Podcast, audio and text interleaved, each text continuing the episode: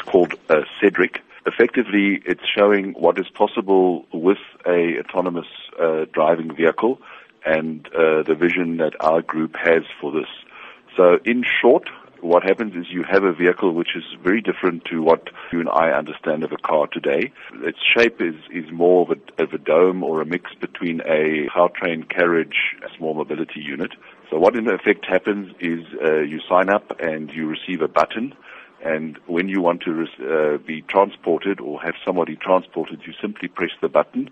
Uh, it's then indicated to you more or less uh, when SEDRIC will arrive and you get into SEDRIC and you tell SEDRIC exactly where you want to go and uh, what you want to do.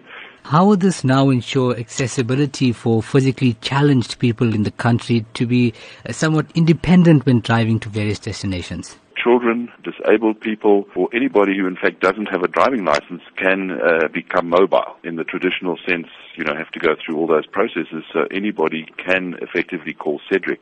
Obviously, what one must also understand that this is a very much a future technology. Now, you did mention the vehicle is fully automatic with no steering wheel or paddles to maneuver it in any way possible. The question arises, however, how would this work here in South Africa? One of the issues at this stage, autonomous vehicles are being developed and um, there are there are a number of players in this field, uh, including our competitors. One of the big issues that remains uh, with an autonomous vehicle is that um, you need to understand that the uh, vehicle is basically a sophisticated computer. Now, that computer at certain times needs to make decisions.